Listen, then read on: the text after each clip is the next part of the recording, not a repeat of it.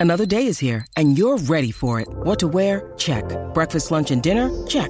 Planning for what's next and how to save for it? That's where Bank of America can help. For your financial to-dos, Bank of America has experts ready to help get you closer to your goals.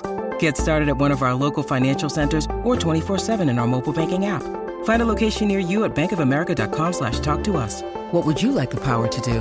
Mobile banking requires downloading the app and is only available for select devices. Message and data rates may apply. Bank of America and a member FDIC. The tennis world is down under for the first major of 2023. And despite the notable absences, a collection of stars have aligned in Australia, looking to light up the courts for two weeks. It's Sir Andy Murray.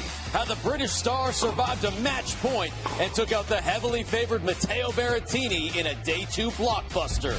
Plus, the future is right now for Coco Gauff and Emma Kanu. We break down tonight's second round showdown between the young stars in Melbourne. And speaking of future talent, we'll learn more about the next bright Chinese star on the horizon in today's tennis story. All those stories and more over the next two hours on this Australian Open edition of Tennis Channel Live. Andre Agassi said that in tennis, you're on an island. And while the four time Aussie champ was being metaphorical, it is quite literal in Melbourne. Australia, an island, a continent, and in tennis, the first of four crown jewels to be conquered. It is day three of TC Live, our two hour pregame show to get you ready for all the action every day down under. And our featured matches on Rod Laver Arena start with world number one Iga Swiatek and Camila Osorio. Then it's the last player to defeat Iga, Jesse Pegula. Rafa Nadal once again third on Laver, playing Mackie McDonald, and all eyes on that night session. Coco Gauff, Emma Kanu, the top-ranked American in the world, Jesse Pegula, getting ready to face Alexandra Sasnovich. Pegula says she's been warming up with her United Cup teammate Frances Tiafoe. Big foe facing Jerry Shang tonight. Jesse says hitting with Frances relaxes her, and he is the biggest hype person ever got his hype team around him, and we are hyped to be with you today. Welcome into the studio. Steve Weissman back alongside Hall of Famer Lindsay Davenport, former pro, global correspondent Prakash Amritraj, and from 60 Minutes and Sports Illustrated, the great Jon Wertheim. We will have Hall of Famer Martina Navratilova join us throughout the show as well. But a lot of big stories that happened overnight. What was your favorite moment? Oh, you give me a short, short little lob like that, I got to smash it. How are we not talking about Andy Murray? Who else is old enough to remember when he was kind of sort of retired by this very event? That was four years ago. He had his hip resurfaced. This, I would submit, is his best win since returning. This is a five-set win over a seed, almost five hours, all sorts of drama that we'll talk about.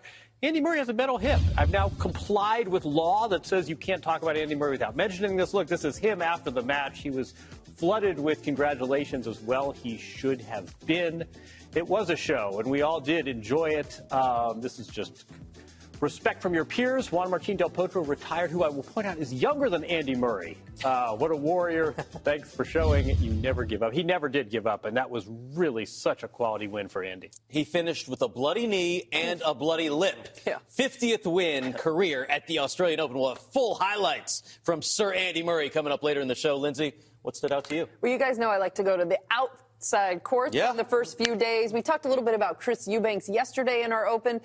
Yesterday it was about Ben Shelton for me, getting the first victory at the Australian Open after midnight, tiebreak in the fifth, and look at the energy he has. He was fired up for the fans that stuck around. A heat delay, a rain delay we know he's going to be something special. And it's always great to see these young stars on their way. That was super fun to watch. Had that chomp chomp Florida Gator thing going on. First win, main draw at the Australian Open. So Huge for Ben Shelton, especially two hour heat delay, like you mentioned, two hour rain delay. He got that match in because some people did not finish, Prakash. Well, look, I, know you guys were looking back a little bit. I'm going to look forward. And a name that I'm super excited about, Bianca Andreescu. I mean, mm-hmm. she's been uh, not really talked about too much. I mean, 2019 U.S. Open champ. Let's put some respect on her name. She took some time away from the game and, and really seems to be in a good place mentally right now. Took out the 25 seed, Bouzkova, pretty comfortably, straight sets. Has a qualifier now, and if she's able to get through that, could take on Iga Swiatek. Mm. And look, she has the kind of game that if she's at her highest level, she can bother Iga. I mean, look, she uses the angles, she attacks the net, she's got that power. I would love to see her produce some of that tennis that we saw in hmm. 2019. It'd be great if she could step up and play at that level again. we are not going to obviously see Osaka. Hopefully, we'll see her in 2024 with Barty out of the game. I mean, she was so special to watch in 2019. I think we've all been waiting to see Bianca kind of come back into that level. That would be awesome if we were able to see a third round match with Swiatek played yeah. at their very best. Mm-hmm. And remember, she took a set off Iga that was just dynamite. Last break was on clay. It was a different circumstance, but still, it's got to stick in your. I can play with this player on the other side of the net. How is it she is not seated? Yeah. Um, there are not 32 better players, I, I yeah. submit, than Bianca Andreescu, yes. but nice to see her playing so well. Obviously, some injuries off court. Went down to Costa Rica, got her mind right, and actually says that matchup with Iga a round ahead is motivating her to get there. She wants to play the number one player in the world, thinks her game is at that level right now. So looking forward to her match coming up later today. A lot to get to over the next two hours here on TC Live. Martina Navratilova's coming up. Of course, we got the Americans. How did they fare on day two? Plus, some call her Queen Wen. We'll introduce you to the next generation of Chinese tennis royalty. And you don't want to miss our Bet365 match preview.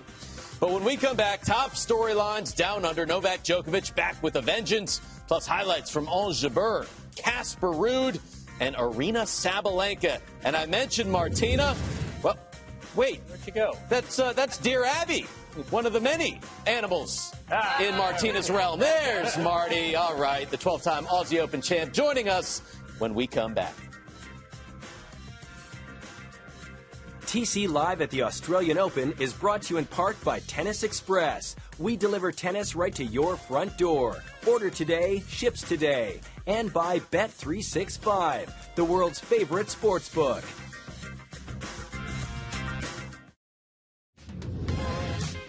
Well, welcome back. A reminder that TC Live tomorrow at a special time, 6 p.m. Eastern. Set your clocks, set your DVRs, whatever you got to do to take care of business, getting you ready for first ball over on ESPN Plus. Then 7 a.m. Eastern. It is Tennis Channel's encore coverage, as always, with Brett Haber and Paul Annacone. We are back over at the desk. Lindsay, Jon, and Steve getting ready to welcome in the 12 time Australian Open champion, our Hall of Fame teammate, Martina Navratilova. Martina, looking great as always. Said you, you hit some tennis balls. How was that? I did. I did. I have not played much tennis at all the last couple of years and none this last uh, few months, but uh, I got out there for about 25 minutes. It was fun. Although hardcore, I think I need to get back on the clay. or the grass. So yeah. well, grass. There's no no grass here. I'd have to go to Palm Beach or something. It's too far. Anyway, that was great. All right, let's get everybody caught up on the action from day two. Let's start with Novak Djokovic. I mean, his quest for that record-extending 10th Aussie Open title, Lindsay, facing Roberto Carballes, Baena, and Djokovic on that 21 match winning streak in Melbourne as well. Yeah, but so many questions about Novak, his fitness, his leg. Her injured it over in Adelaide in his warm up tournament. But Steve, he looked good in this match. He had canceled a few practices. He was practicing behind closed doors. No one really knew what was going on taped it up, but he was able to dominate from the center of the court. He's not on the run too often in this match. Really a perfect first match for Novak to get through never really bothered, able to dictate play, challenged enough, never got broken. That is a good sign for his leg. Saved all three break points.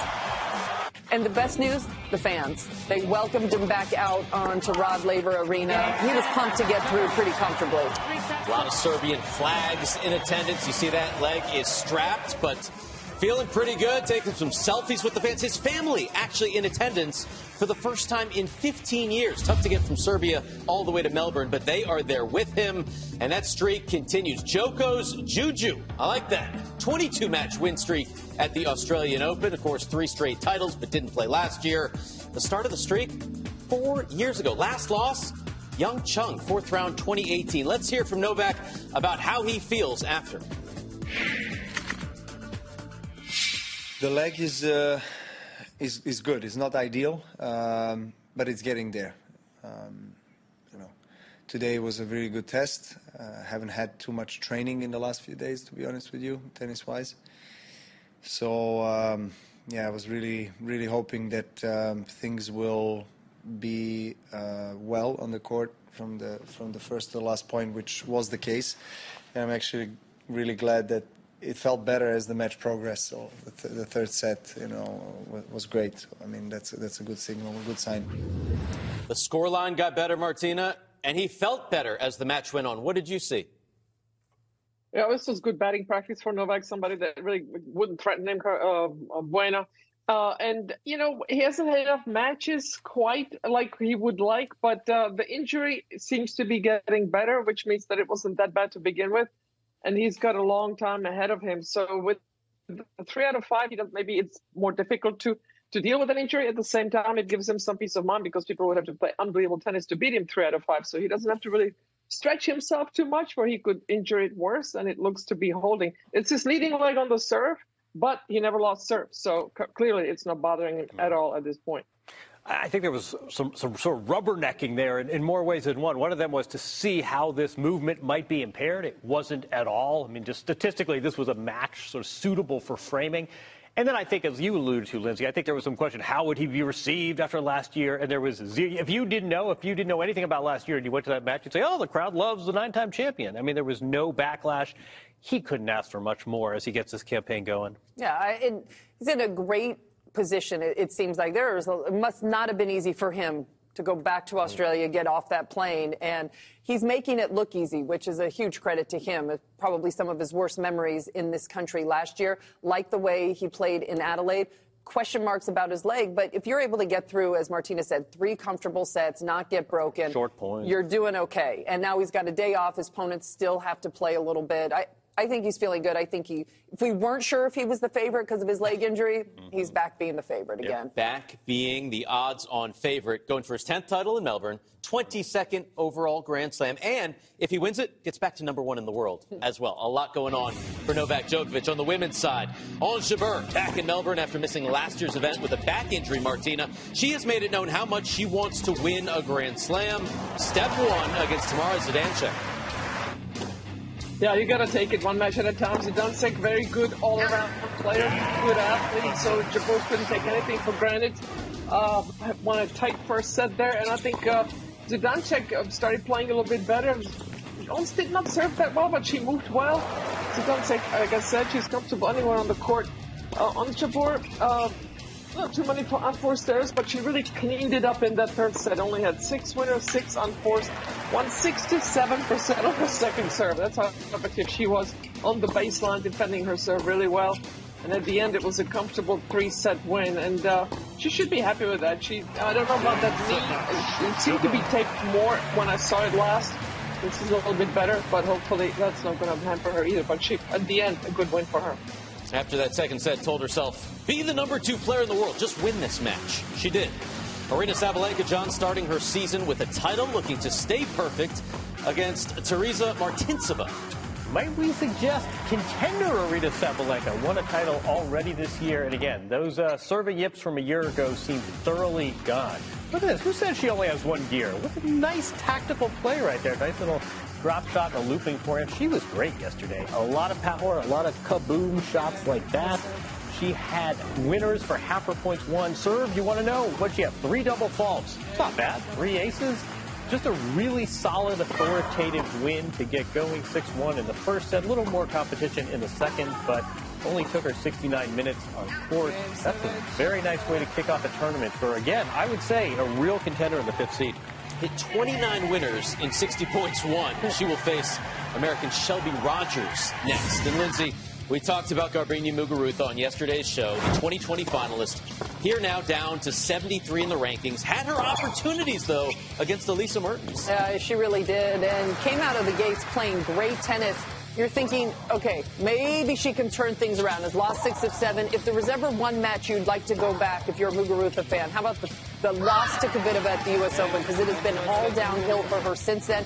Wins the first set, actually served for this match in the second set at 6-5, and that's where everything changed. You could see her visibly tighten up was not the same player from here on out. And Mertens, not the player you want to face if you're not feeling comfortable great competitor, and Mertens able to take advantage. She knew exactly what was happening on the other side of the net and took advantage. And Muguruza, again, just fell apart. And for a player that was one in the world, has won multiple majors, it has been a rough five months watching her.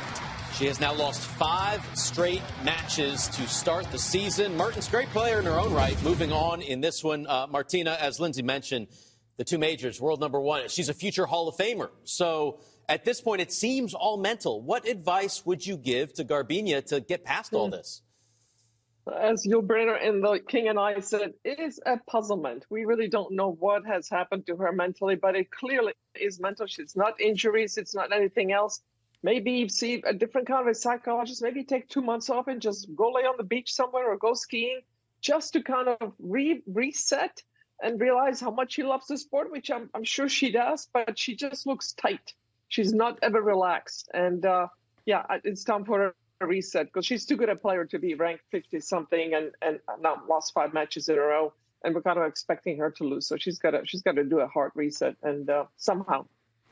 Nowhere to hide in this sport. Mm. Um, you know, in, in, other lines mm. of work, you could take some time off, or you could, hey, coach, I don't need to start this game. I mean, you're you're out there and you're exposed and vulnerable. I, I like your question though.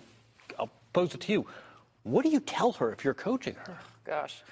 It, you know what? The, the harder thing was watching last night is she was doing all the right things outwardly. You, you know, she broke serve to get up 6 5. There was a big fist pump. And then she goes back to serve for the match and she's looking over trying to give fist pumps. And the very first point, she goes to a slice forehand. She hadn't hit one the whole match. Mm. That's when you know, like, it, the, her mind is taking over what should not be happening out there on the tennis court. But uh, once that second set went on, I mean, you've got to try and turn it around, keep it simple. I know Conchita and her whole team have been trying so hard to get her out of this slump. It hasn't happened yet. I, I would imagine that something is going to change here after this tournament, whether she takes a break or whether she starts to work even a little bit with someone new. She adores Conchita, but, but something's just not right right now. I mean, earlier this year, uh, bageled Bibi Andreescu, then was in a, a tiebreak in the second set, lost that, and then lost same. Yeah. Once again, 6 1 in the third. So she's getting tight in those moments yes. that she has opportunities. But you said yesterday, champions always have something left in them. So I we'll see. So. I hope. We'll see with Muguruza. Uh, back to the men's side and the two seat, Casper Ruud. He can get to number one in the world, Martina, if he wins the title here, facing Tomas Machac of the Czech Republic. Did I say that right? Close enough, Tomas Machac. I think we will see him in the future. He's a very talented Czech player, and uh, gave gave Ruud some uh, some uh, hard work there, winning the, the uh, Ruud won the first set. Then it was a tiebreak. Ruud get up, get up, and then Machac starts playing a little bit better in the third set uh, and attacking, attacking Ruud. I think Ruud still needs to have some bigger weapons, but overall, great, a great performance from Ruud. 55 winners and 30 unforced errors. Machac gets the crowd going there with a nice lob. And I think I need to give him some lessons on serve volley. Serve wide, wide, cover the middle, really? You gotta cover the line. That's serve volley 101. Uh, but anyway, uh, Thomas, uh, really dominated overall. It was never in, uh, never in trouble, never threatening that in that fourth set. But I like Machac, but uh, Casper Ruud came through. Four out of 13 break points. That needs to improve, but overall, thumbs up. All right, Jon, this was your match of the day. Andy Murray looking for his first top 20 win at a major in six years, taking on Matteo Berrettini. Lived up to all the hype that we put coming into it. Yeah, draw came out. We all circled this, and guess what? It exceeded. Just look at the scoreline. Murray rips off the first two sets playing well. And then he said, okay, well, the guy who's a seed, who's nine years younger, he'll bring his power to bear and his youth. And this was a back and forth match here. We're going now into a fifth set. Did you figure everything's favoring the younger player? Andy Murray fought valiantly. Does he have how much? Watch, watch some of the shot making here. 35 years old, not a bad knockoff volley. Crowd solidly behind Murray, who had been to five finals at the Australian Open. But Berrettini, former Wimbledon finalist, and this is the shot right here. This is match point. And that is a shot we will be remembering for a long, long time. Look at that backhand to win the match. Didn't even hit the tape. Murray gets a reprieve and makes the yeah, most of it. Not necessarily the way he wanted to close out the match, but that's as good a win as he's had in the last five years. Yeah, nearly five hours of literal blood, sweat, and tears of joy to his fans. Let's hear from both these Warriors. I don't think I played really great today, but uh, was. Um, I mean, I had a match point, like you said, so it just it's really tough to talk about the match now.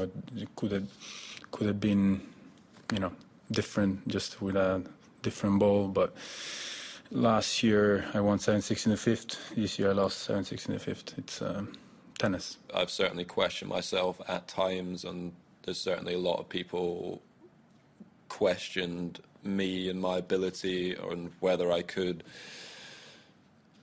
yeah, still perform at the the biggest events and the biggest matches. And I was impressed with myself, um, which again is not something that you know I'm hard on myself usually, but um, yeah, tonight I need to yeah, I need to give myself some credit because the last few years have been tough. I've lost a few of those matches. You know, that one could have gone the other way tonight, but I stayed strong and I deserve to win.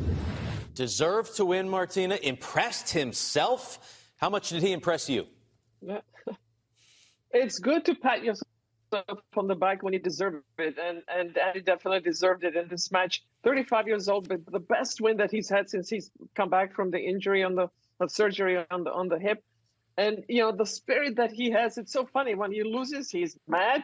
When he wins, he still doesn't crack a smile. It's like oh, he's got so much emotion and passion going on.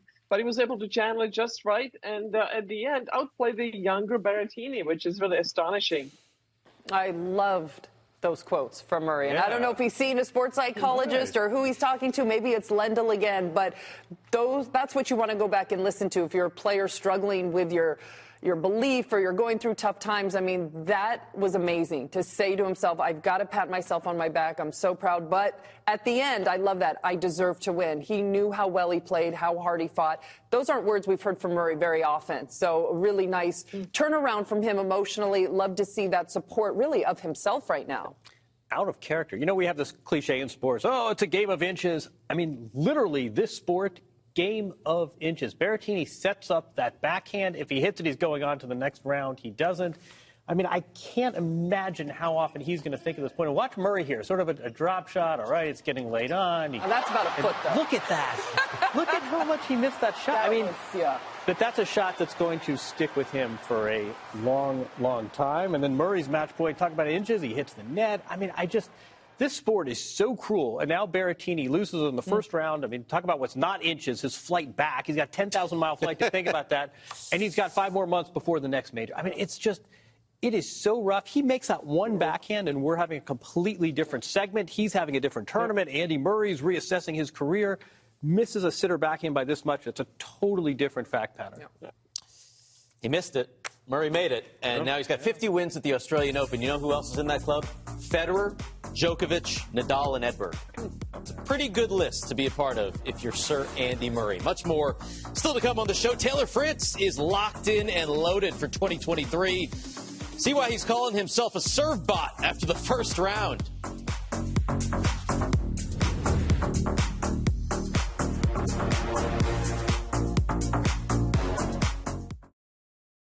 Who's in the house. It is the reigning Australian Open Women's Champ, Ash Barty, not playing this year. Told us she's expecting her first child. Also working with the young Aussie Olivia Gadecki, who won her first round match. So, Ash, with the racket, ready to go. Go out on that practice court. Good to see Ash Barty on the grounds.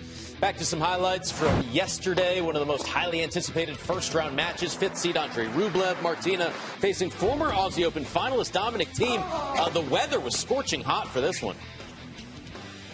It was brutal, and Rublev's wearing black. I don't know why. Rublev's are black. It's like really, you hot enough already. I mean, talking about Thiem at 20, right old age of 29 has a problem with his with his back. Got some help from the trainer, but not enough as he kind of went away. You could see he was hampered with this movement. What I love about Rublev, you know, he usually treats the net as an enemy, but he was at the net quite a bit yesterday, winning 18 of 24 points. So I like the more aggressive Rublev, waiting for the ball to come to him.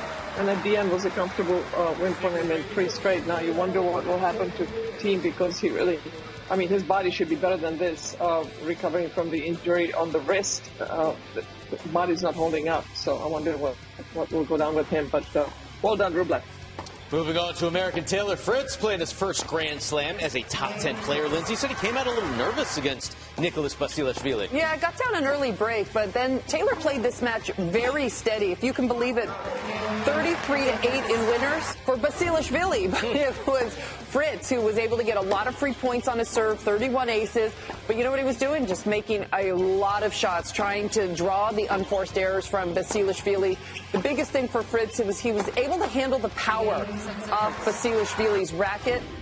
Basilashvili picked up his game in the third set. And the fourth, it was a battle. A lot of back and forth between these two. But Fritz, I got to give him credit. He stayed calm emotionally and just was able to weather the storm of Basilashvili. Career high in aces for Fritz. His buddy Reilly Opelka may even let him in the serve bot club. Let's hear from Taylor. It's just pretty normal when you're, um, you know, high seed, expected to do well coming out at a, you know, super important tournament like a Grand Slam. It's been been dealing with it uh, for a long time. Basically, every Grand Slam, it's it's like that, and kind of once you once you just get through that that first match, then you feel a lot better. And even for me, it was just getting past the first like 20 minutes of the match and just loosening up and and feeling better. So it, it's normal. There's always going to be pressure. It's always the most when you're um, when you're expected expected to win. So. Taylor said he tried to draw a lock emoji on the camera after the match, uh, but he's not the best artist. What was the key for Fritz yesterday? The lock. Um, no, I think the key were a couple of really tight little segments of this match. I mean, that could have been really messy. Basilashvili had a break point to serve out the fourth set. Taylor Fritz is coming in on a two-match major losing streak. This would be a rough loss, and he just turned it around. He won that point. He won, I think, eight of the last ten points to close out the match. That could have been complicated. It wasn't in the end. That's what a veteran does. And also, get this, he's number three with the odds makers to win this Hmm. event. So someone's Wow. taking note of this ascent because he's third after Djokovic and Nadal. Martina, what did you make of those comments after that? Nervous before every first round match at a major, a- and then he's good to go. Uh, Did you feel that way, or, or were you ready to go right from the start? Yeah. Yeah, you always want to get that first one out of the way, no matter I think where you are. But if you expect it or, or to to go deep in the draw, it's really uh, important to stay in the moment and get that first match out of the way. I like the way he's approaching it. He's like uh, wearing the mantle. He's the number eight seed because Alcaraz is not here, so he doesn't play the big guys until the quarters. And he's got a really nice um, kind of a user-friendly draw. And uh, he's as as uh, Jon said, he really it could have been closer in the in that uh, third set and fourth set, and and uh, he he kept his head about him. So he's he's walking the talk. You know, he's uh, he's backing himself up nice, and uh, it shows in his shot selection. He's just waiting for the opportunity, not panicking, not doing anything special, just going with his strength, which is serving big forehand. You always want to learn from previous experiences. And got to say, credit to Taylor and also credit to his team because he looked a lot more relaxed than he did at the U.S. Open. He seemed to be wearing a lot of that stress and pressure of being the highest ranked American, being the player that everyone's hoping can do it. Seemed to cripple him a little bit in New York, and he came out of the gate slow. But you know what? He looked calm. He was able to get his game together. He played solid, didn't try and overplay. But also emotionally, he was a lot more even keel in this match, and I think that served him well. He was able to get through. Now maybe he can relax a little bit. Didn't got out of the first round. Let the tennis do the talking. And not the easiest matchup for him either. I mean, No. he had lost Yeah. a couple of times to Basilashvili in the past. So well done for Taylor Fritz to get past that. And now relax and get into this tournament. And speaking of getting into it, Martina, we've been looking forward to this second round matchup. Coco Gauff, Emma Raducanu, two young stars meeting for the first time. Who do you think needs this win more? When you need mealtime inspiration, it's worth shopping Kroger, where you'll find over 30,000 mouth-watering choices that excite your inner foodie. And no matter what tasty choice you make, you'll enjoy our everyday low prices, plus extra ways to save, like digital coupons worth over $600 each week. You can also save up to $1 off per gallon at the pump with fuel points. More savings and more inspiring flavors make shopping Kroger worth it every time. Kroger, fresh for everyone. Fuel restrictions apply. Well, uh, Raducanu, there's no doubt about that uh, in my mind. As Raducanu got got through one, winning the U.S. Open unexpectedly, and since then it's been a struggle, really. Whereas uh, Coco Gauff has been steadily improving, and maybe Raducanu beat her to that first punch of, of winning a major. But now uh, Coco's top ten, played fantastic tennis last year, really improved, and now I think she's feeling feeling the confidence that it takes to, to win a major, getting to the finals at Roland Garros. So I think uh, Emma needs this win a lot more. At the same time, if she can just stay close, she will feel better about her chances in the future as well. But uh, Coco is, uh, yeah, it's going to be hard, a hard one for Emma. I don't, I don't see her beating uh, Coco for their first meeting. We'll see what happens. It's funny because one of them has won a major title and the other hasn't. And yet, if Raducanu were to win this match, biggest win since winning that Shocking. U.S. Open, Yeah. shocking Yeah. win. And, if, and I, mean, I hate to say that, if, if Coco were to lose this match, that would be a rough defeat. I mean, Coco's already won a title. We're talking mm. about her as a contender. And yet, you know, we're looking at this as a rivalry that's hopefully going to blossom for the next 10 years. I'm curious, Lindsay, I mean, it wasn't confrontational, it wasn't aggressive, but Raducanu sort of said, yeah, I've really been looking forward to this. It's a good barometer of my game. It wasn't a call, I mean, it wasn't a, a call out, but it had this air of, yes, this is a match that I want to win and I want to gauge my level. I don't know, if you're, if you're on the receiving end of that, how do you take that if you're Coco? Ah. Uh, I think they those two have a pretty nice relationship. But I mean, if you had we had gone back a year and a half, we would be saying, "Gosh, these two yeah. are going to be playing in a lot of big matches." And here we are at a second round of a major. Uh, I think Coco takes that okay. I think Raducanu. She's had a hard time getting out of the first round and getting herself to a position to play these top players. I think it's a big accomplishment for her. Um, but I, I, agree with Martina. With, with you look at their weapons and you almost check the box each spot for Coco. And she's got more power, she's got the serve. Um, I'd be surprised if, if Coco wasn't able to get through this one.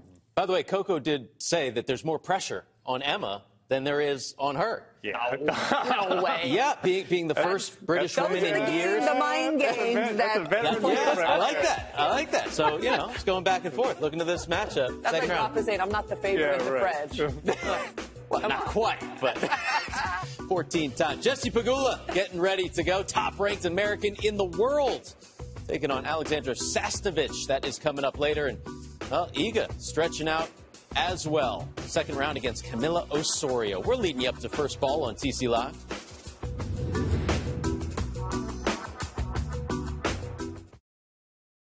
Pre-game show getting you ready for day three from Melbourne Park. The rains continue. Matches suspended overnight as we bring you back into our dry studios in Santa Monica. Steve Weissman with you with Serena Williams evolving away from tennis and Venus unable to compete with an injury. Another sister act has taken over in Melbourne. A couple of Czech teenagers, Linda and Brenda Fruhvirtova, are playing the main draw of a major together for the first time. For more stories like that, MakeTennis.com, your online information source throughout the Australian Open and the entire 2023 season. Right now, Steve Tignor has your three to see on day three of the Aussie Open. And Matt Fitzgerald writes about how Victoria Azarenka is the most obnoxious soccer mom. Now, time for the daily weather, very important today, forecast with Fox Weather. I'm Fox Weather's Jane Minar, and here's today's Australian Open forecast. We're looking at the weather in Melbourne, Australia. A wet day for our tennis pros with temperatures expected in the low 70s. You can download the Fox Weather app or stream Fox Weather from your favorite connected TV device. All right, Jane, still to come on the show. We catch up on some of those matches that are still in progress from yesterday. Plus, it is deja vu for French tennis. And don't miss our Bet 365 match preview. But first, she was the WTA Newcomer of the Year and won her first match in Melbourne in 56 minutes. We introduce you to the next Chinese superstar.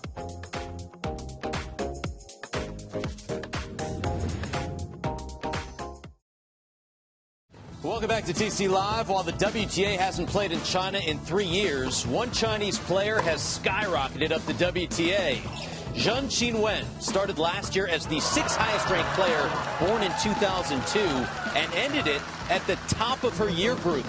We take you behind the scenes to learn the tennis story of China's latest phenom.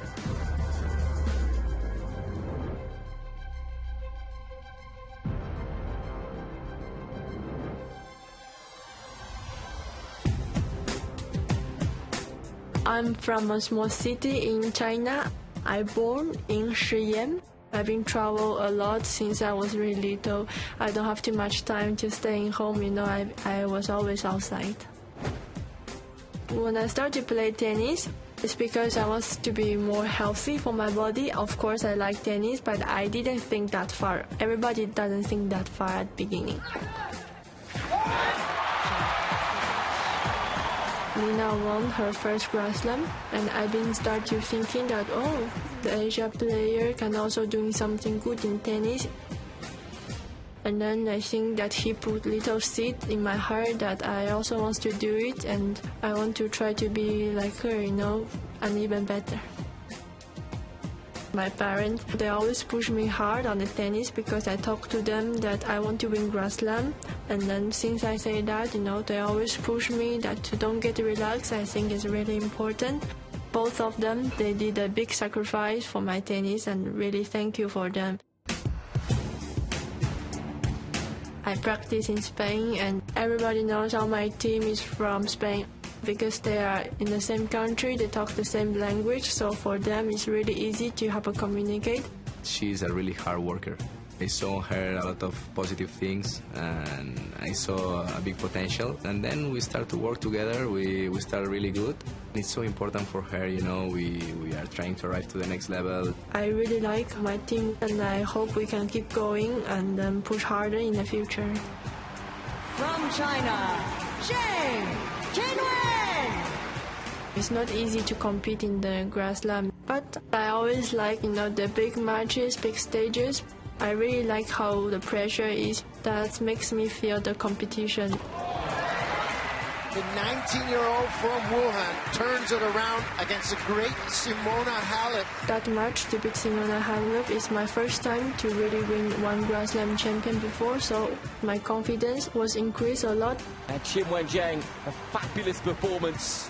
I was happy to be a newcomer because that means like I was doing good. We have learned that this young athlete from China is very much one to watch. To make a, such a great season as my first year in WTA, I was really proud of myself.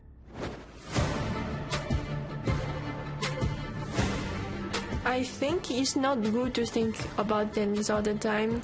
I like to sing, I like to dance, and also I like to read. It's really important to improve as a person because I heard a lot that uh, if you are a good person, it's more big chance that you can play good in tennis.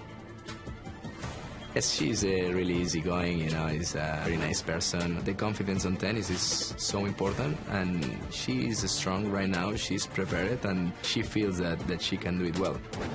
Of course, I will have more big expectation for next year, but also I don't want to put too much pressure for myself. I just want to focus day by day, step by step, match by match. If you just focus every single day, I think something good will happen.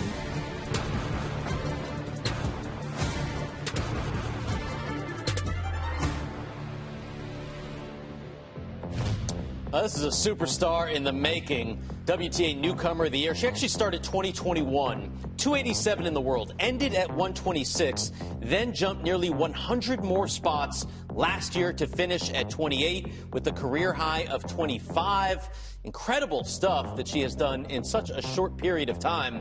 What do you like most about her game, Lindsay? Oh, it, it's electric, really. And she it can do everything on the court. And watching her play at the French Open, that was really eye opening for me. She had this great win against Halep, but then followed it up playing great tennis against Swiatek, who is a heavy favorite in that match and still was able to win the first set. But I like that there's no big weakness. She actually has a very good serve and she crushes her ground strokes. She's got a little bit more topspin as she talked about training a lot in Barcelona. Obviously, you're going to learn a different style of tennis, and you can see that in how she plays. Also, very athletic and covers the court really well. There's a lot of potential there. I would buy some stock in that one. Hmm. She's a real jock, isn't she? Yeah. I mean, she's, Yeah. a, she's a real athlete. I remember a year ago we were looking her up. We didn't know anything about her. She's outside the top 100. Instead of you know, favorite surface, hard court. Okay, that makes. They say, wait, her clay results were a joke. One player took a set off Iga Swiatek at the French Open. You know who it was? Um, and she looked on the other side of the net to be a comparable athlete. There is so much to like here, and as you say, there's no discernible weakness either. Yeah. We talk so much about how international this sport is and how it touches every single piece of the globe. And you hear that Li Na planted that little seed in her that, you know what, maybe I can do this. And now she's talking about the belief that, you know what, I want to get there and possibly be even better than Li Na. And this is how you move sport forward in these countries where sport isn't the most important thing there. And I, I love seeing how she's embracing it. She looked magnificent on that Cosmo cover. And she's talking about personal development. The more I work on myself as a person, that'll allow me to be a better tennis player. She's close to her parents. I mean, I'm a huge fan. What, what, what, what's not to love about this woman? Li planted that seed while in Paris for a player from China who trains in Spain that we're talking about playing in Australia. It, it really is amazing how many corners this sport touches. Matt Fitzgerald writes a complimentary piece on tennis.com. She introduces herself, he says, as Qinwen, a- a- but she also goes by Anna, and, and some fans call her Queen Wen. Uh, uh, listen, she like doesn't she doesn't talk a lot about China, though. Uh, you know, she's asked about it. She doesn't really say much. Trains in Spain. Yep. Can she bring the same sort of superstar quality uh, to China like Li Na did? Oh, gosh, that's tough. I mean, Li Na was one in Right. how many? I mean, her personality, but also she is paved the way for this whole generation of Chinese women to be able to play. And by the way, to be able to go to Spain and train, because that really wasn't possible before Li Na was speaking out about that. Um, I think it, that is really tough. I think things will be easier for her because of Li Na. There is a certain amount of pressure that comes from being the next so and so. So, you know, everyone talking, will she be the next Li Na? That can be a very tough burden also. She seems to, as Prakash was saying, to have a great head on her shoulders. She's trying to be more relaxed and just trying to develop her game. There's a lot of good things that she said. If that is all true, then things should go pretty well for her. Won her first match less than an hour. Takes on Bernarda Pera tonight and Harper's Bazaar, Cosmopolitan. I mean, loves a good photo shoot as well. Sky's the limit for Queen Wen. All right. Maria Sakkari getting the squats on, Prakash. How's the form? Oh, listen, man, you take a look at her Instagram. Wait, what is happening? She throws- Are we dancing or are we squatting? Oh, wow. Let's See that video. Come on. The dexterity. Don't go anywhere. That's impressive. Back on TC Live, what a day it was. I mean, we had two hour delays for hot weather, and then at the end of the day, we had another two hour delay for wet weather. And then they just had to stop play because there was too much rain coming down in Melbourne. Never know what the weather's going to be like. It was triple digits during the day and then at night. The rains kept coming, they would not go away. And unfortunately, matches had to be suspended. 10 of them not finished from yesterday, including John Isner, who is up a set right now on serve in the second against Adrian Mannarino. Tracy Austin's son, Brandon Holt, right now split sets, but he's up a break in the third. Lauren Davis up 4 1 in the third against Danka Kovinic. Donna Vekic just halfway to victory right now, that, that 10 point match tiebreak. So unfortunately, a lot of these matches have to come to today. We, we don't normally have this in Melbourne, right? It it was a, it's an organizer's nightmare when it happens this early in a tournament. Not only the five hours or so of no play because of the heat, then the rain. They don't are not able to get through that half of the draw. It'll create a backlog for sure. And the forecast not spectacular as well for day three. So it could be some scheduling issues coming up. You say organizer's nightmare.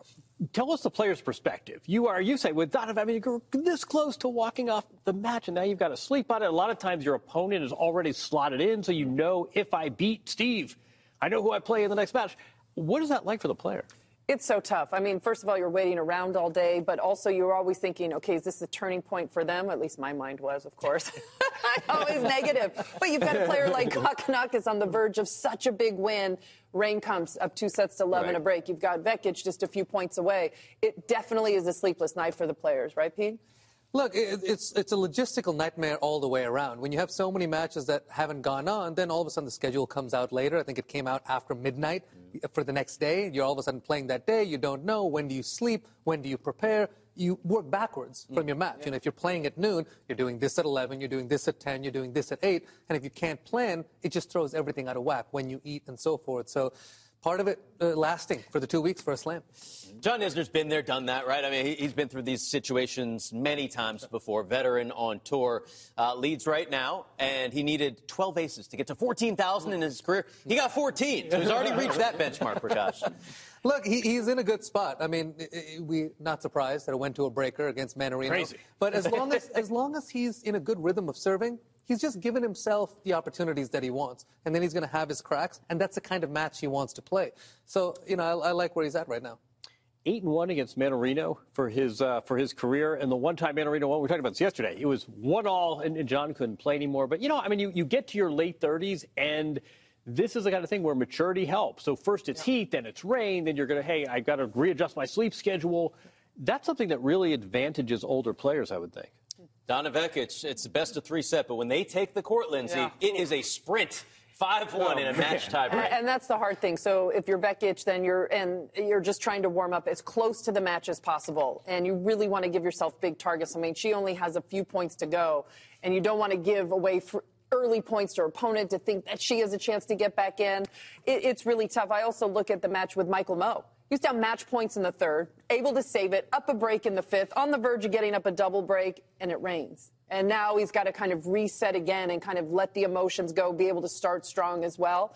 I, it, it is really tough. And, and maybe some players handle it better than others. I didn't love it when the match wasn't finished. I had to go to bed one night, 5-3 in the third Wimbledon semifinal, 15 all. Wow. Okay. Yeah, I Wow. literally did not sleep. Against and, who? and my opponents were already through. Yeah. I was playing Mauresmo. Okay. She was serving. I was thinking, oh, why didn't I stop at 5-3? Because it started to miss. My opponents were already through, and I literally didn't sleep. I ended up getting through, but it's still, it's just like the stress and the pressure of it. It's a lot. You're thinking about it all night all long. night long. And I was thinking, oh, at one point, I, what if I was up love 30? You know, like all the things. It- It's, it's, it's hard, really hard. Brandon Holt uh, has probably not been in this situation before. Uh, he's former Pac-12 Player of the Year, USC. He's taken on a former Ba- Big Ten Player of the Year, in Aleksandar Vukic. I was watching that. I was up past midnight because I wanted to see B play. They literally went on court, played one point. It was 15 love Brandon. Then they went off for rain. Oh, yeah. Then I went to bed. They came back, and now apparently he's up 4-2 in the third set after they split sets. But this is, you know, a new dynamic for him. It is and it isn't in a way. Look, it is a grand slam. It, it- he's trying to have the biggest result that you know he's been able to have and so forth. But he's had a lot of matches under his belt. You know, he's been winning a ton, and he gets to pull on that college career where he was so successful as well.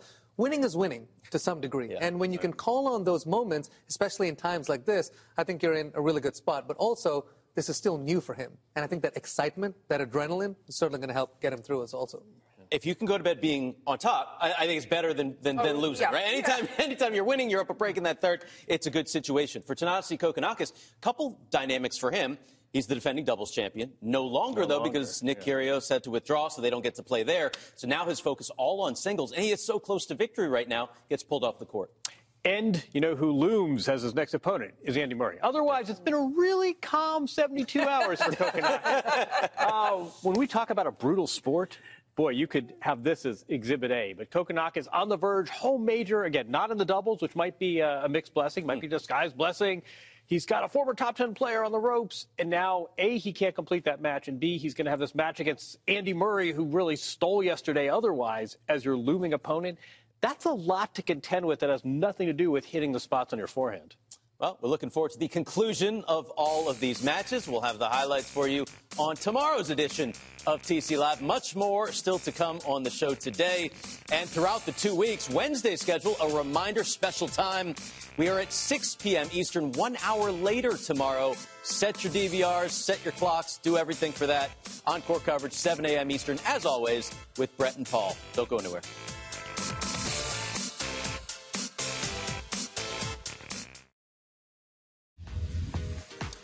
Welcome back. Look who's walking in. Looks comfy. Sloane Stevens, semifinalist here back in 2013. Hard to believe that was 10 years ago. Looking to get back to that level even further. Former U.S. Open champion getting ready to go against Anastasia Potapova later today. This is our American segment, our TC fam, just like Sloane, by the way. Taylor Townsend coming off back to back doubles titles to start the season, now in singles against the French wildcard Diane Parry Lindsay. Breadsticks were on the menu in this one. And how good was this to see for Taylor Townsend? She started the year with two doubles titles and taking advantage of her wild card here. Did such a great job during this match, and it's not easy. She left her son Aiden for over a month back home. She spoke about it at length after this match. She's put in so much hard work, and to get her first Grand Slam win as a mom, and by the way, very comfortably. She cruised through this match one and one. Great to see one of the most well liked players out there accomplishing big things, and this was just another step in the right direction. Seven aces, won nearly 90% of points on her first serve, which, by the way, got up to 116 miles an hour. Broke five times. Just utter dominance for Tay Tay. for me and my personal journey, I think that it was really important. And, you know, my goal is just to try and inspire people and moms to show that, like, you can do whatever you want. Like, and like having a child, like, doesn't stop you from hustling, grinding, and just being great at whatever you want to do. I, I, I love hearing that. Uh, David Kane's got an article on tennis.com which talks about that and the fact that she had reached out to Kim Clijsters, who gave her some great advice about being a mom. Enjoy that.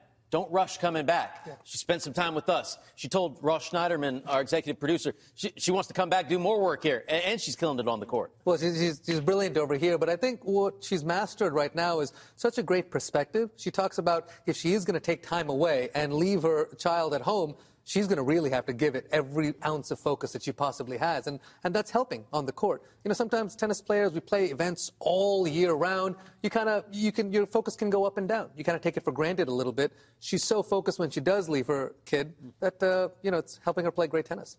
We also saw in that little highlight segment she's really tricky. It must be really hard to prepare to play against her. Nobody has her game. Nobody has her, her lefty kick and her sensibilities about coming in there's no one that plays tennis like Taylor Townsend, and I think that's something that can really help her as she goes forward. Yeah, and I loved in that article also. She said, "I spoke to Vika, I spoke to Kim, I spoke to Serena.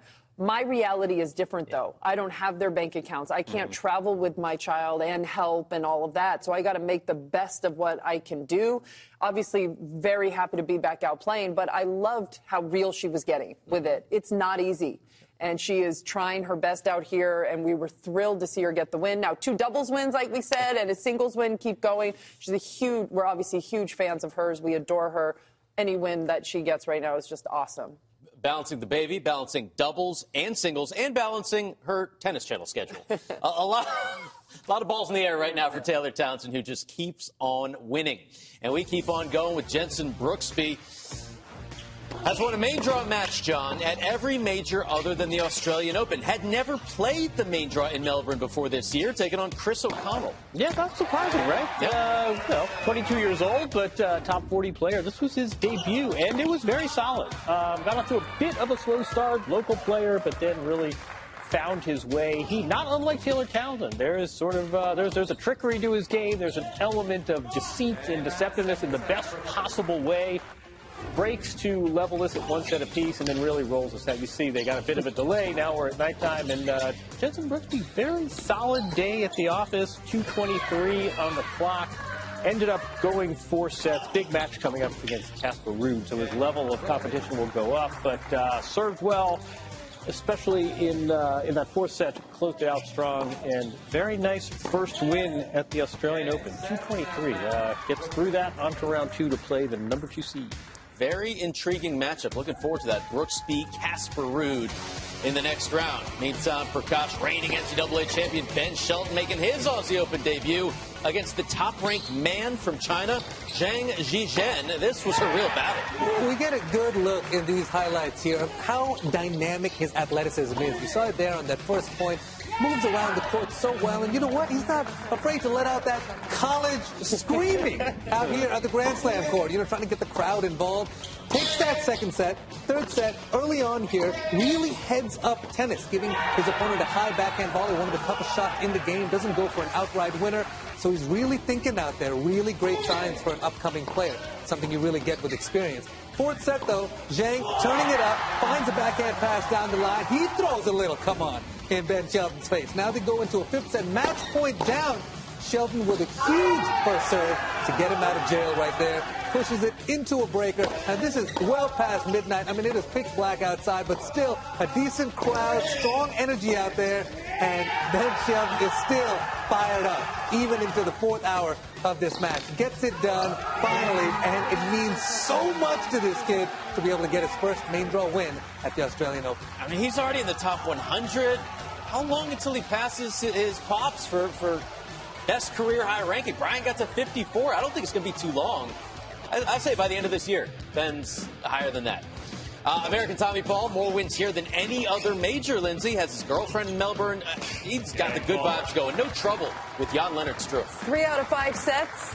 Seven unforced errors. That was it for Tommy Paul. A solid, solid match. And not getting maybe as much ink as some of the other American players, and he's just doing the work. His ranking's getting better, but his tennis game is getting better as well.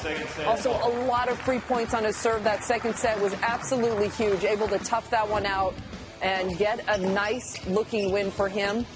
It's it, it's not easy. He's grew, grew up with Fritz. He's grown up with all these players in Frances, and he's just a little bit behind, but quietly improving his game and, and showing everybody, don't forget about me. That's right. back in the second round for the fourth straight year, just like his buddy Taylor. I mean, 20 aces? How about that? Maybe this is the year that Tommy Paul gets his big result at a Grand Slam. Still to come on TC Live, French tennis going back to the future. How a couple former top 10 players are once again on top five years later.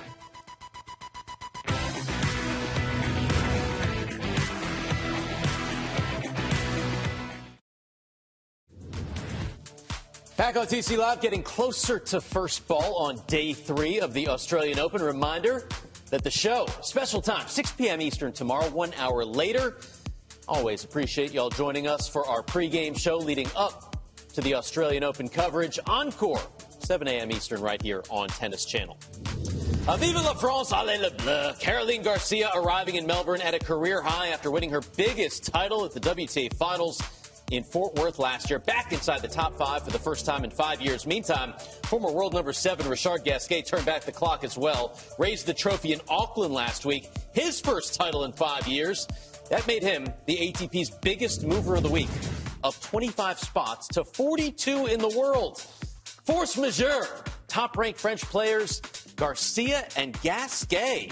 Man, it is our tennis topic today. Both current number ones way off the radar a year ago.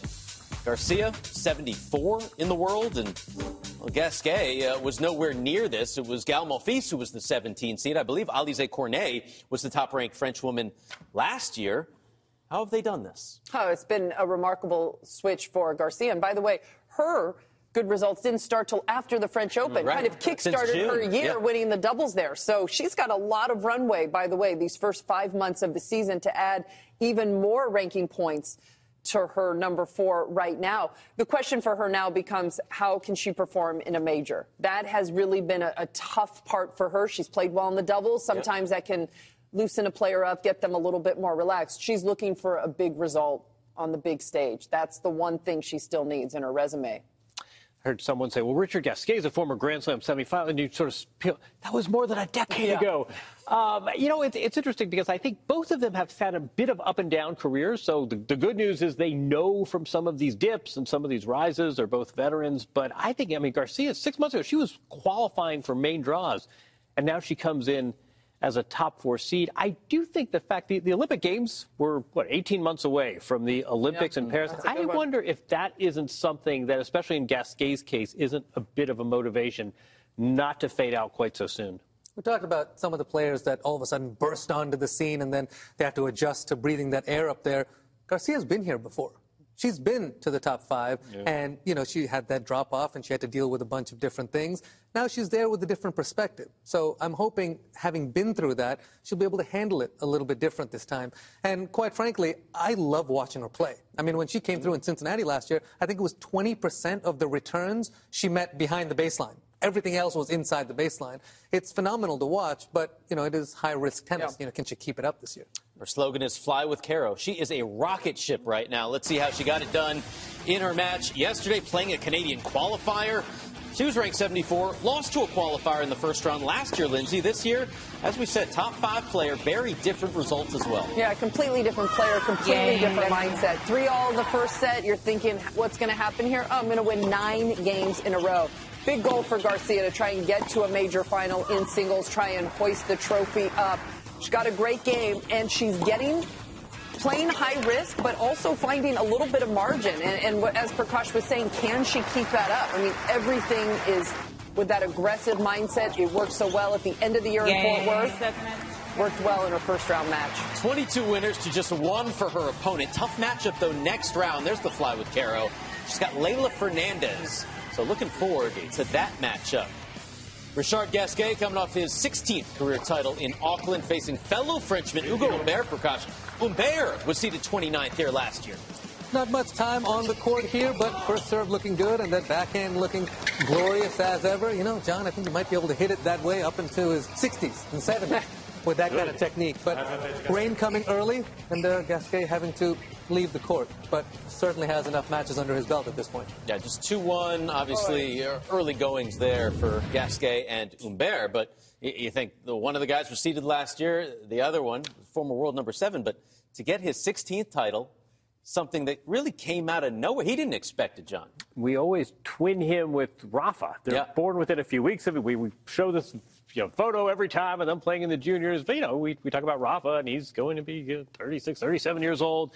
Gasquet right there, too. I mean, you said that jokingly about he, he can stroke that back. I, I hope he does, strictly from an aesthetic standpoint. But it is interesting. His game is so smooth, it doesn't seem as though it's as physically grinding as other players. I think that will help with his longevity as well. Yeah, and the question is, what is his motivation? Is it to to play tournaments and play like he did in Auckland? Is it to really make a big push at a major? I mean, who knows? It, it's sudden, certainly when you get older, sometimes you just start to enjoy it more, and you take that pressure off yourself. And when he was young, obviously there were so many expectations for him. Maybe it's more fun for him to play now instead of being under the microscope of when are you going to win a major? Can you win a major? Like, I don't know. I, I like to see players playing in their mid to late 30s and still winning and just saying, you know what, this is awesome. Life's good. Last year, we saw two of his peers, Gilles Simon and Jo-Wilfried Tsonga, both retire. So he's still out there winning titles, and Monfils is coming back. So half of the Musketeers are, are still still pushing through for the French. Coming up here on the show, we've got our Bet365 match preview. It actually features a French Canadian. Plus, we'll break down all the big stories of the day. And Prakash, ready to go off the wall? Come on, man. Like Michael Jackson. Let's do it. There she is. So, Maddie. Maddie Keys getting ready for her second round against Wong Jinyu. A nice first round. More Americans doing big things in Melbourne. Don't go anywhere. Back on TC Live, a reminder to play the Match Point Predictor game from Tennis Channel. Answer questions correctly about what will happen in Melbourne for a chance to win great prizes totaling 4,500 bucks. To enter, go to tennis.com slash play or use that QR code on your screen right there. Back off the wall with my man Prakash. Uh, we've got the six questions. You, you ready? You limber? Let's do it. Let's do it. What do we got today? you have told us, Prakash, that Novak Djokovic is going to be the men's champion. Yep. He has also told us Jessie Pegula is going to be the American woman who progresses furthest in this tournament. So today, Prakash, who's going to be the women's champion? Who's holding up the trophy? Who's got Daphne? Let me preface this by saying I think Iga Swiatek is a 75, 80% favorite to take this title. Having said that, I think it's going to be a special couple weeks, and I think we're going to fall in that 20%.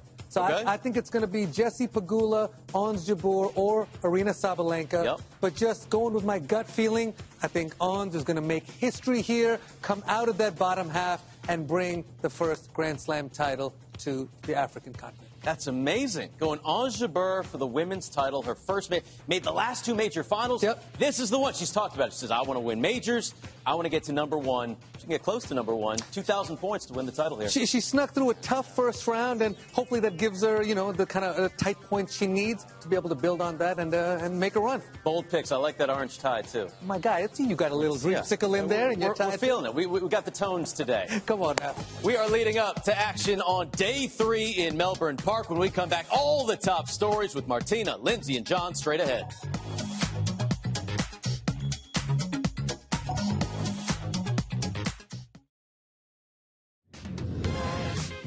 Well, welcome back. A reminder that TC Live tomorrow at a special time, 6 p.m. Eastern. Set your clocks, set your DVRs, whatever you got to do to take care of business. Getting you ready for first ball over on ESPN Plus. Then 7 a.m. Eastern. It is Tennis Channel's encore coverage, as always, with Brett Haber and Paul Annacone. We are back over at the desk. Lindsay, Jon, and Steve getting ready to welcome in the 12 time Australian Open champion, our Hall of Fame teammate, Martina Navratilova. Martina, looking great as always. Said you, you hit some tennis balls. How was that? I did. I did. I have not played much tennis at all the last couple of years, and none this last uh, few months. But uh, I got out there for about 25 minutes. It was fun. Although hardcore, I think I need to get back on the clay. Or It the was so much fun. Yeah. Well, grass. There's no no grass here. I'd have to go to Palm Beach or something. It's too far. Anyway, that was great. All right, let's get everybody caught up on the action from day two. Let's start with Novak Djokovic. I mean, his quest for that record extending 10th Aussie Open title, Lindsay, facing Roberto Carballes, Baena, and Djokovic on that 21 match winning streak in Melbourne as well. Yeah, but so many questions about Novak, his fitness, his leg. Her injured it over in Adelaide in his warm up tournament. But Steve, he looked good in this match. He had canceled a few practices. He was practicing behind closed doors. No one really knew what was going on taped it up, but he was able to dominate from the center of the court. He's not on the run too often in this match. Really a perfect first match for Novak to get through. Never really bothered, able to dictate play, challenged enough, never got broken. That is a good sign for his leg. Saved all three break points. And the best news, the fans. They welcomed him back out onto Rod Laver Arena. He was pumped to get through pretty comfortably. A lot of Serbian flags in attendance. You see that leg is strapped, but feeling pretty good, taking some selfies with the fans. His family actually in attendance for the first time in 15 years. Tough to get from Serbia all the way to Melbourne, but they are there with him, and that streak continues. Djoko's Juju. I like that. 22 match win streak at the Australian Open. Of course, three straight titles, but didn't play last year. The start of the streak four years ago. Last loss, Hyeon Chung, fourth round 2018. Let's hear from Novak about how he feels after. The leg is uh, is is good. It's not ideal, um, but it's getting there. Um, you know, today was a very good test. Uh, haven't had too much training in the last few days, to be honest with you, tennis-wise. So um, yeah, I was really really hoping that um, things will be uh, well on the court from the from the first to the last point, which was the case. And I'm actually really glad that it felt better as the match progressed. So the, th- the third set, you know, was, was, great. I mean, that's that's a good signal, a good sign. The scoreline got better, Martina, and he felt better as the match went on. What did you see? Yeah, this was good batting practice for Novak. Somebody that really wouldn't threaten him, uh, uh, Bueno. Uh, and you know he hasn't had enough matches quite like he would like, but uh, the injury seems to be getting better, which means that it wasn't that bad to begin with and he's got a long time ahead of him. So with three out of five, you know, maybe it's more difficult to to deal with an injury. At the same time, it gives him some peace of mind because people would have to play unbelievable tennis to beat him three out of five. So he doesn't have to really stretch himself too much where he could injure it worse, and it looks to be holding. It's his leading leg on the serve, but he never lost serve. So c- clearly, it's not bothering him at all at this point. I think there was some, some sort of rubbernecking there in, in, more ways than one. One of them was to see how this movement might be impaired. It wasn't at all. I mean, just statistically, this was a match sort of suitable for framing. And then I think, as you alluded to, Lindsay, I think there was some question: How would he be received after last year? And there was, if you didn't know, if you didn't know anything about last year, and you went to that match, you'd say, "Oh, the crowd loves the nine-time champion." I mean, there was no backlash. He couldn't ask for much more as he gets this campaign going. Yeah, he's in a great position, it, it seems like there is, it must not have been easy for him to go back to Australia, mm-hmm. get off that plane. And he's making it look easy, which is a huge credit to him. Probably some of his worst memories in this country last year, like the way he played in Adelaide. Question marks about his leg, but if you're able to get through, as Martina said, three comfortable sets, not get broken, short point, you're doing okay. And now he's got a day off. His opponents still have to play a little bit. I, I think he's feeling good. I think he, if we weren't sure if he was the favorite because of his leg injury, mm-hmm. he's back being the favorite yep. again. Back being the odds on favorite, going for his 10th title in Melbourne, 22nd overall Grand Slam, and if he wins it, gets back to number one in the world as well. A lot going on for Novak Djokovic. On the women's side, Ons Jabeur back in Melbourne after missing last year's event with a back injury, Martina. She has made it known how much she wants to win a Grand Slam. Step one against Tamara Zidansek. Yeah, you got to take it one match at a time. Zidansek, very good all-around player, good athlete, so Jabeur couldn't take anything for granted. Uh, won a tight first set there, and I think uh, Zidansek uh, started playing a little bit better. Ons did not serve that well, but she moved well. Zidansek, like I said, she's comfortable anywhere on the court. Uh, on Jabeur, uh, not too many unforced errors, but she really cleaned it up in that third set. Only had six winners, six unforced, won 67% of her second serve. That's how effective she was on the baseline, defending her serve really well. And at the end, it was a comfortable three-set win, and uh, she should be happy with that. She, I don't know about that knee. It seemed to be taped more when I saw it last.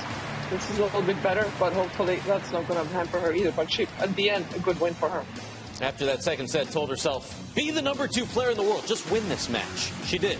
Aryna Sabalenka, Jon, starting her season with a title, looking to stay perfect against Tereza Martincova. Might we suggest contender Aryna Sabalenka won a title already this year? And again, those uh, serving yips from a year ago seem thoroughly gone. Look at this. Who says she only has one gear? What a nice tactical play right there. Nice little drop shot a looping forehand. She was great yesterday. A lot of power, a lot of kaboom shots like that. She had winners for half her points won. Serve, you want to know? What she have? Three double faults. It's not bad. Three aces. Just a really solid, authoritative win to get going 6-1 in the first set. A little more competition in the second, but only took her 69 minutes on court. That's a very nice way to kick off a tournament for, again, I would say, a real contender in the fifth seed. Hit 29 winners in 60 points won. She will face American Shelby Rogers next. And Lindsay, we talked about Garbiñe Muguruza on yesterday's show, the 2020 finalist. Here now down to 73 in the rankings. Had her opportunities, though, against Elise Mertens. Yeah, she really did, and came out of the gates playing great tennis. You're thinking, okay, maybe she can turn things around. Has lost six of seven. If there was ever one match you'd like to go back, if you're a Muguruza fan, how about the, the loss to Kvitova at the U.S. Open? Because it has been all downhill for her since then. Wins the first set, actually served for this match in the second set at 6-5, and that's where everything changed. You could see her visibly tighten up. Was not the same player from here on out, and Mertens not the player you want to face if you're not feeling comfortable great competitor, and Mertens able to take advantage. She knew exactly what was happening on the other side of the net and took advantage. And Muguruza, again, just fell apart. And for a player that was one in the world, has won multiple majors, it has been a rough five months watching her. She has now lost five straight matches to start the season. Mertens, great player in her own right. Moving on in this one, uh, Martina, as Lindsay mentioned, the two majors, world number one. She's a future Hall of Famer. So at this point, it seems all mental. What advice would you give to Garbiñe to get past all hmm. this? As Yul Brynner and the King and I said, it is a puzzlement. We really don't know what has happened to her mentally, but it clearly is mental. It's not injuries, it's not anything else. Maybe see a different kind of a psychologist, maybe take two months off and just go lay on the beach somewhere or go skiing just to kind of re- reset and realize how much she loves the sport, which I'm, I'm sure she does, but she just looks tight she's not ever relaxed. And uh, yeah, it's time for her a reset because she's too good a player to be ranked 50 something and, and now lost five matches in a row. And we're kind of expecting her to lose. So she's got to she's got to do a hard reset and uh, somehow. Nowhere to hide in this sport. Mm. Um, you know, in, in other lines mm. of work, you could take some time off, or you could, hey, coach, I don't need to start this game. I mean, you're you're out there and you're exposed and vulnerable. I, I like your question though. I'll pose it to you.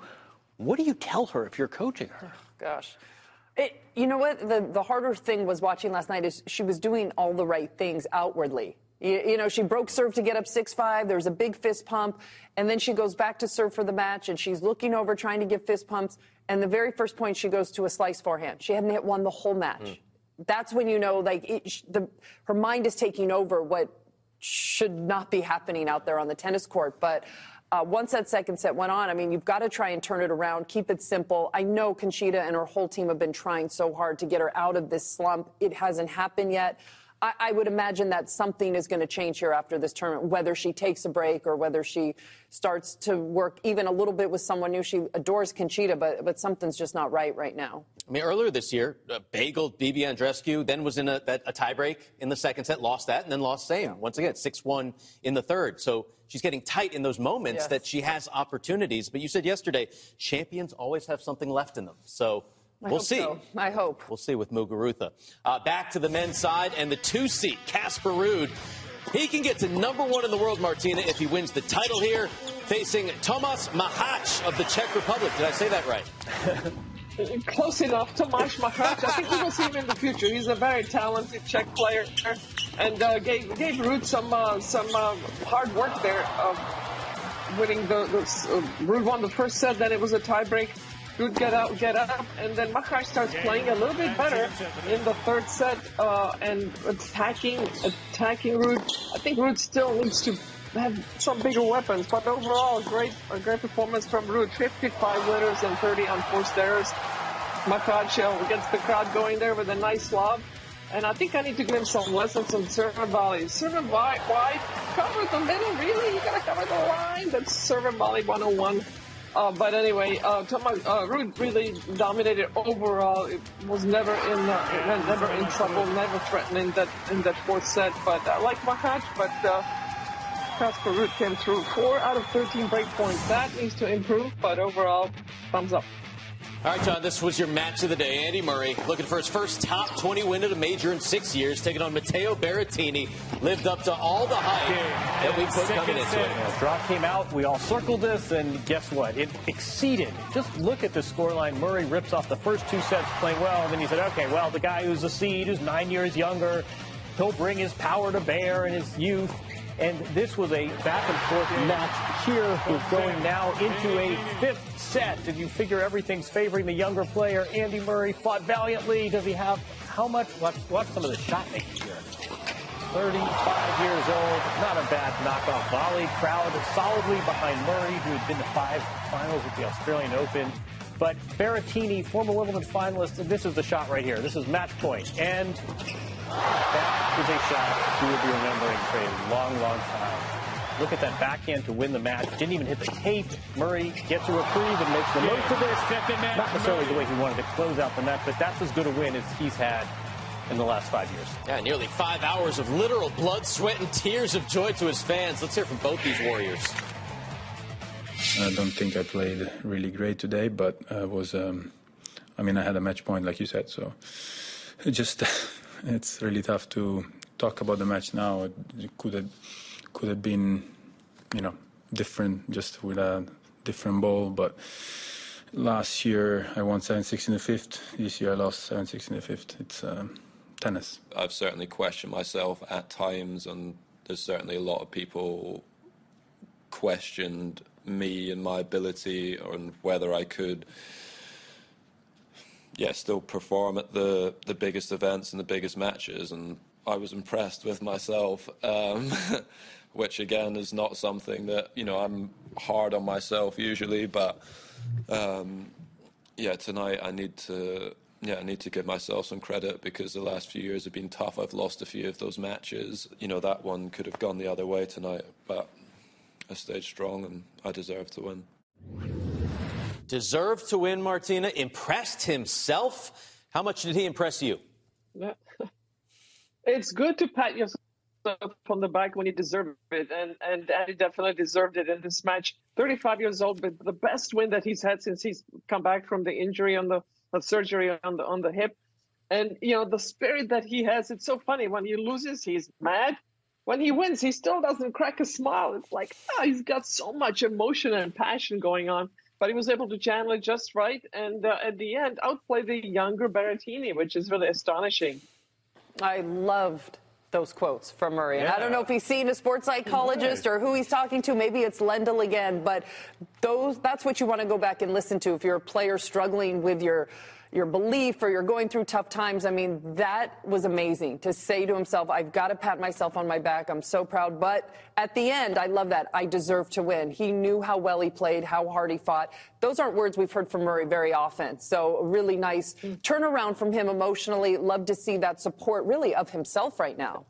out of character. You know, we have this cliche in sports oh, it's a game of inches. I mean, literally, this sport, game of inches. Berrettini sets up that backhand. If he hits it, he's going on to the next round. He doesn't. I mean, I can't imagine how often he's going to think at this point. And watch Murray here, sort of a, a drop shot. All right, it's getting laid on. He- Oh, that's about a foot, though. Look at that. look at how much he missed that shot. I mean, yeah. but that's a shot that's going to stick with him for a long, long time. And then Murray's match point, talk about inches, he hits the net. I mean, I just, this sport is so cruel. And now Berrettini loses in the hmm. first round. I mean, talk about what's not inches, his flight back. He's got 10,000 mile flight to think about that. And he's got five more months before the next major. I mean, it's just, it is so rough. He makes that one backhand, and we're having a completely different segment. He's having a different tournament. Andy Murray's reassessing his career. Misses a sitter backhand by this much. It's a totally different fact pattern. He missed it. Murray made it, and now he's got 50 wins at the Australian Open. You know who else is in that club? Federer, Djokovic, Nadal, and Edberg. It's a pretty good list to be a part of if you're Sir Andy Murray. Much more still to come on the show. Taylor Fritz is locked in and loaded for 2023. See why he's calling himself a serve bot after the first round.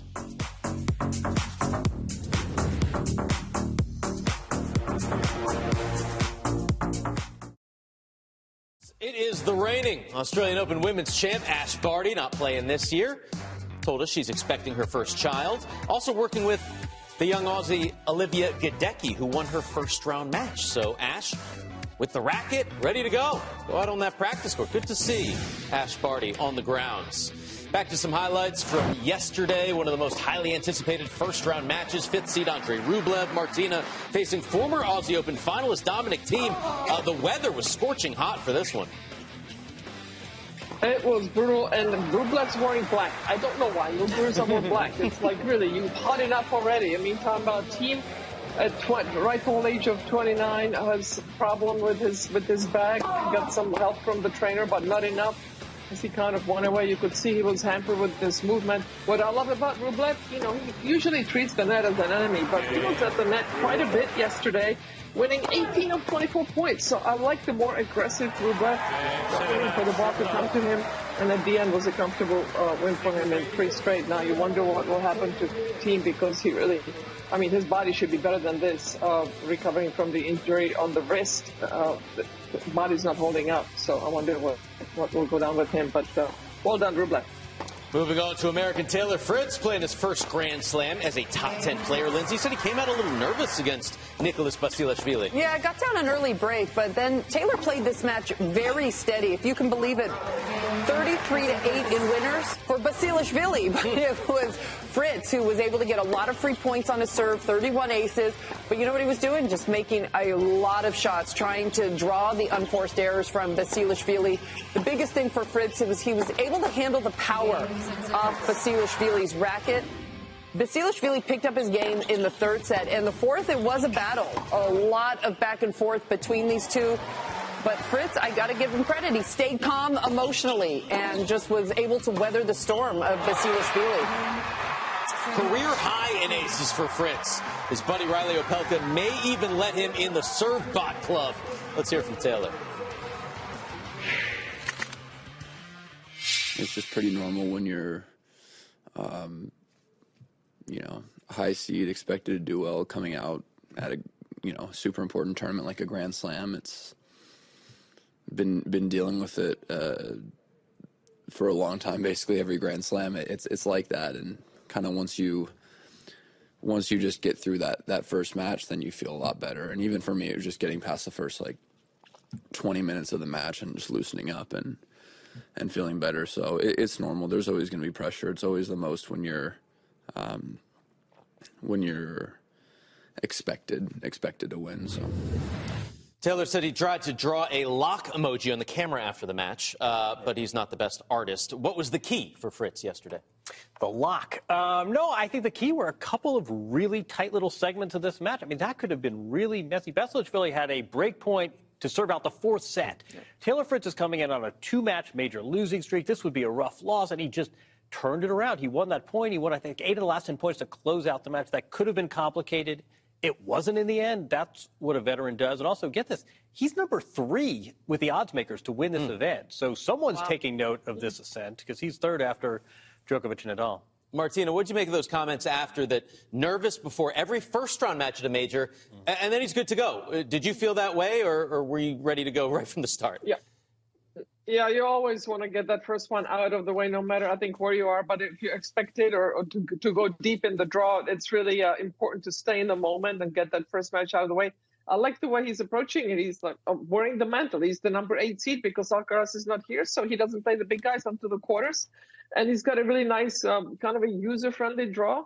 And uh, he's as as uh, Jon said, he really it could have been closer in the in that uh, third set and fourth set, and and uh, he he kept his head about him. So he's he's walking the talk. You know, he's uh, he's backing himself up nice, and it shows in his shot selection. He's just waiting for the opportunity, not panicking, not doing anything special, just going with his strength, which is serving big forehand.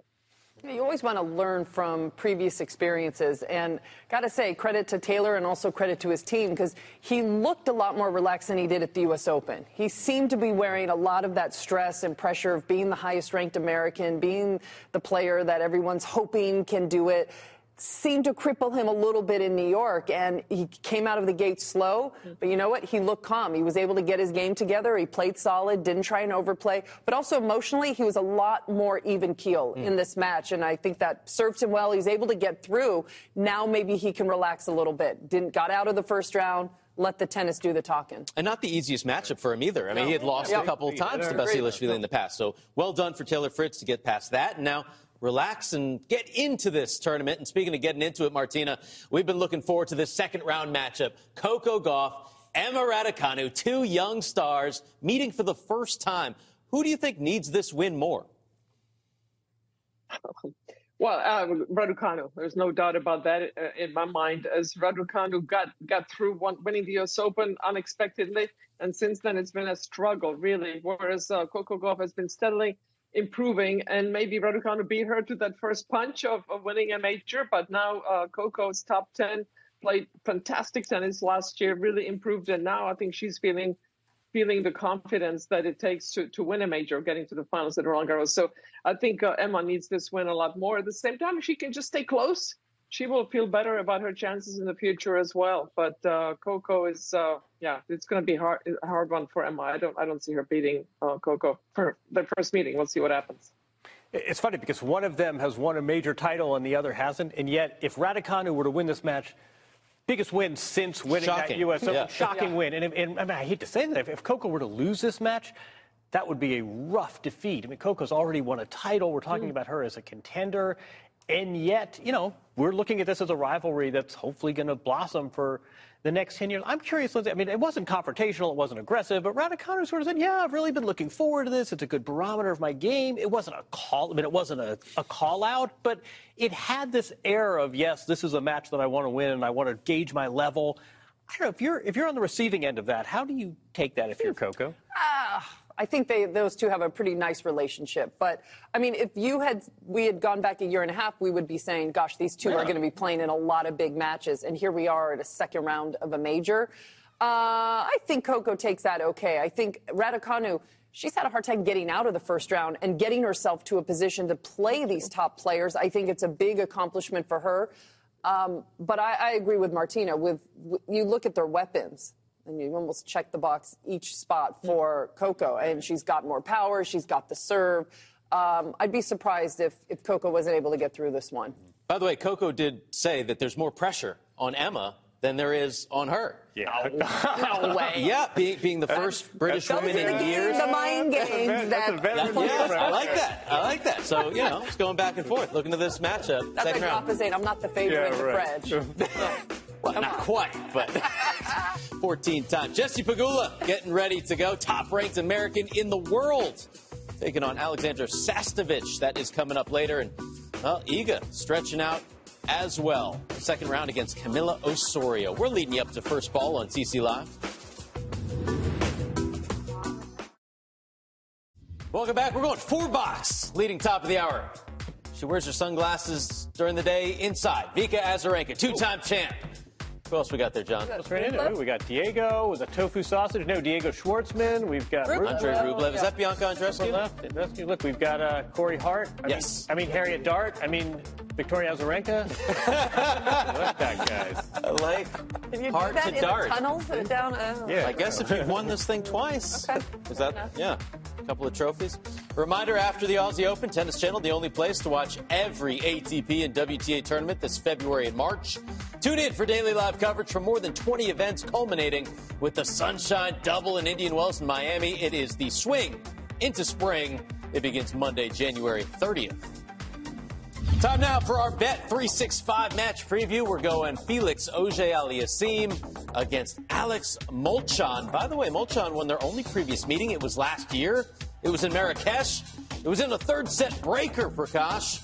So, uh, should Felix be this much of a favorite here? You're, you're not going to see any of my dollars on that plus 600. I'm Okay. gonna be going with FAA. And uh, look, I, I think he's got a shot to be one of those first-time Grand Slam winners this year. He has been knocking on the door. He's been to the semis of slams. Last year, it was his best year yet. And I think in his mind, he really stepped up. That five-set loss to Nadal, even though he lost it, I think was huge for him. And I just love the way he's playing. He finished the year well in Davis Cup, and I like his draw as well. He's been pretty dominant against Norrie, against Sinner, and there's not a player in that section where he, he can't uh, beat. You were just saying nice words because he thought he was watching Tennis Channel there on the bike. Um, we, we should note is coming first round defeat at the previous major Yeah. at the U.S. Open to uh, to Draper, but no, I think I mean, Molchan's a nice player, uh, but I think Felix, especially on this court, ought to be okay. Okay, you say that next group, he's one of them that can win a major. Else? Is he high on that list? Like, is he the one or Sinner? It was obviously Tsitsipas. I, put him up there with Tsitsipas. Um, I think the fact that Tsitsipas got to that final, two sets to love against Djokovic and lost, even though it's taken him a while to bounce back from that, I actually think that's a good thing because he knows he was right there. Zverev, when he was at full strength, he was certainly capable of it, but now he's, he's Right. you know, it's a different situation for him. Um, but Medvedev probably a touch above that second group. I'll say it again. So number three, this tournament with the odds makers, Taylor Fritz. Go figure. Yeah. Felix needed four sets in the first round, and uh, Molchan, by the way, took out Stan Wawrinka. Time to enter the social net. What's trending? Uh, this was interesting, Lindsay. Yeah. The defending men's champ, Rafa Nadal, plays later tonight. In, in his first match, uh, somebody stole his racket. What, what happened here? I mean, we all know how methodical he is, right? And he had put a racket. There was a ball change coming, and I, I think from the story, the ball kid mistook it for getting taken to the stringer, right, and get restrung, Yeah. or they wanted to pocket a Nadal racket. One or the other. You guys remember uh, the, the dingo ate my baby? Am I dating myself? the ball boy took my racket. But you know, Nadal is so carefree and sort of disorganized with all his Yeah, equipment. exactly. It only, You wouldn't you know, notice for that. all players, he I have to say he was really cool about He it. was. and made it more of a joke than a crisis. Do you know what also happened? I heard that uh, James Keothavong was chairing a match, and he noticed a fan was stealing the players' towels. He got out of the chair and ran after them. These chair umpires have a lot going on These they got to deal with. are worth their weight in gold. Oh, yeah. Rackets, towels are all leaving the court. That takes some guts. to Get out there, start sealing towels. That's a good effort. Oh, where's the ball There's boy? Rafa. He's looking for a ball boy. If I'm Mackie McDonald tonight, maybe I give a ball boy a few bucks. Like, take that dude's Babolat. Exactly. Back with more after this.